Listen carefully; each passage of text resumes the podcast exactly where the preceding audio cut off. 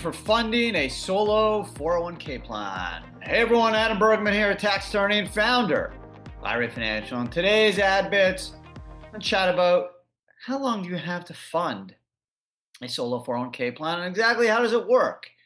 And the main reason for doing this podcast, I've gotten a bunch of questions lately from people saying, hey, I want to set up a solo K with you, but do I have to fund it right away? Do I even have to fund it in the first year? What are the rules for funding a solo 401k? It's a great idea in principle. Obviously, you want to put away a lot of money for retirement. I want it, okay, but I don't know if I'll be able to make contributions you know, today or next month or even in the next six months. I don't know. How long do I have to fund the plan? So, wanted to do pretty short podcast kind of address that question. So, first of all, a solo 401k, what is it? Well, it's probably the most popular plan for the self employed. In order to be eligible to set up a solo plan, you need to have a business, US business. Could be anything, it could be you know, consultant, you could be a store owner, restaurant owner, whatever it is. Okay. It doesn't have to be a billion dollar business. It could be a part time business.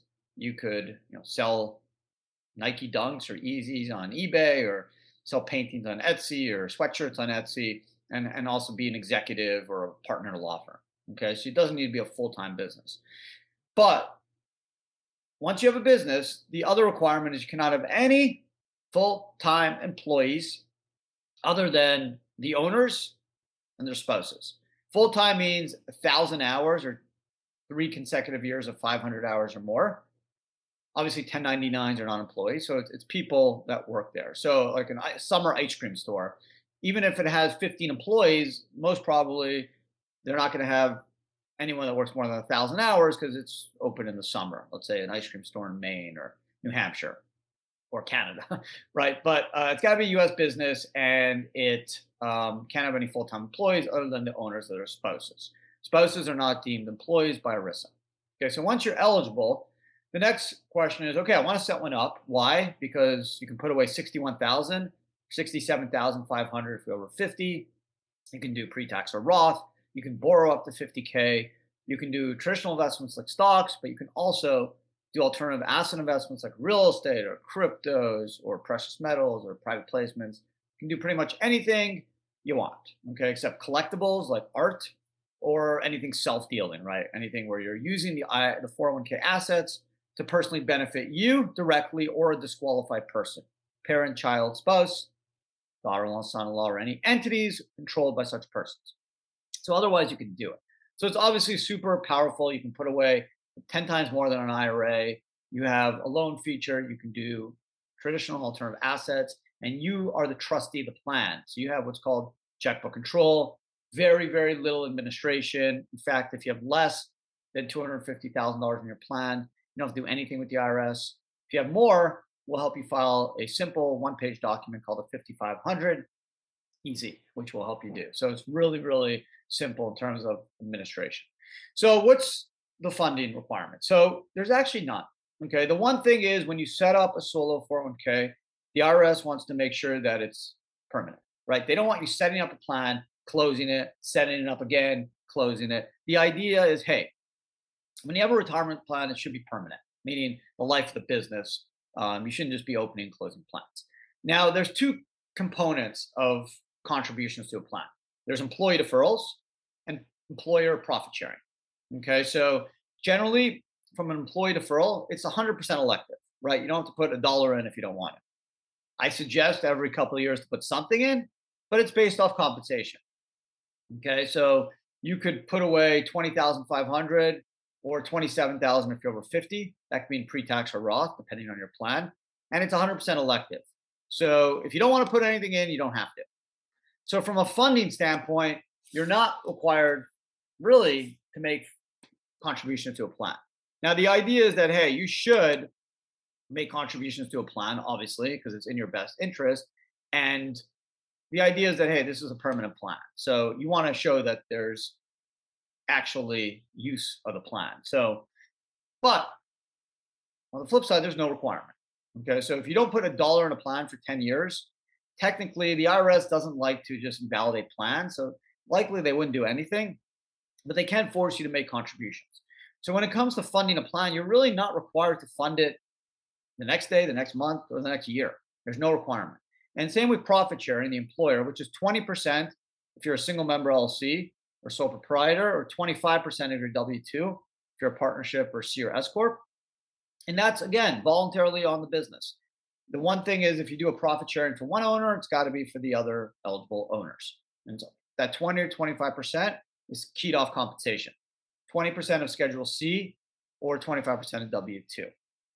So, in sum, there is no funding requirements. We suggest, and, and most tax attorneys, tax um, professionals will advise you to try to put something in, even if it's a hundred bucks. Just it's a good habit. You want to continue funding the plan while your money grows without tax. That's called deferral. You can potentially also get a deduction for what you put in. So there's lots of benefits of contributing to a plan. Okay, but at the same time, things happen, right? There's tough years like 2022. Hopefully, 23 won't be uh, super difficult, but um, yeah, things happen, right? So some years you just can't put in, or you have to put in less. That's fine. But to answer the question of the podcast, if you set up a solo 401k, you technically don't have to fund it tomorrow, the next month, the next year. There's actually no requirement that you ever fund it. Now, some people set up the solo to receive rollovers from, let's say, an IRA and use it as a vehicle to make investments, especially real estate investors that want to take advantage of the exemption to the unrelated business taxable income tax on leverage. So it's a popular investment vehicle for real estate investors. That's fine. There's no requirement to put money in, but I strongly suggest that every couple of years, just put something in. Now, obviously, you need income. If your business is kind of just in the starting stage or dormant, you, you don't have any um, salary or net income, you can't put money in. But after a while, after three, four, five years, if your business has no revenue or no net income, the IRS could look at that as a hobby and not a business. So that that's not a good point either.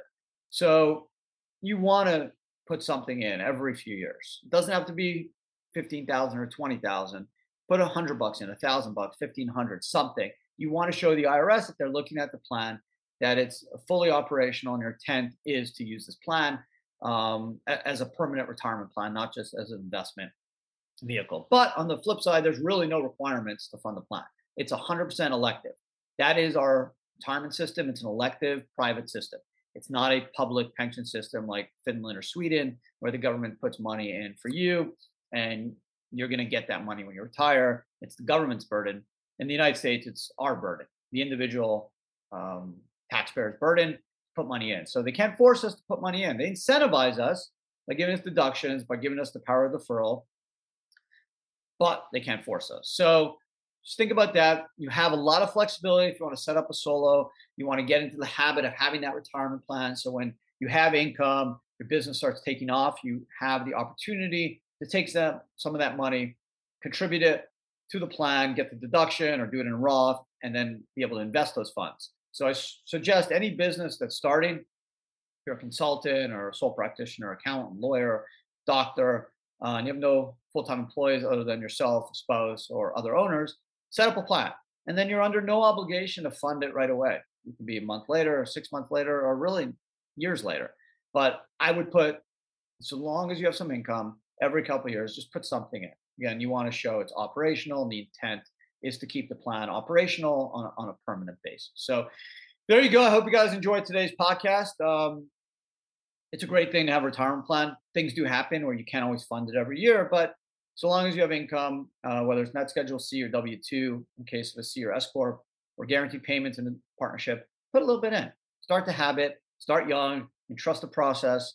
And once you hit the age of retirement, you're going to have lots of money in there and you're going to be super happy that you stay the course. So thanks again uh, for spending some time with me today. Really, really appreciate your support. Great day and uh, take care.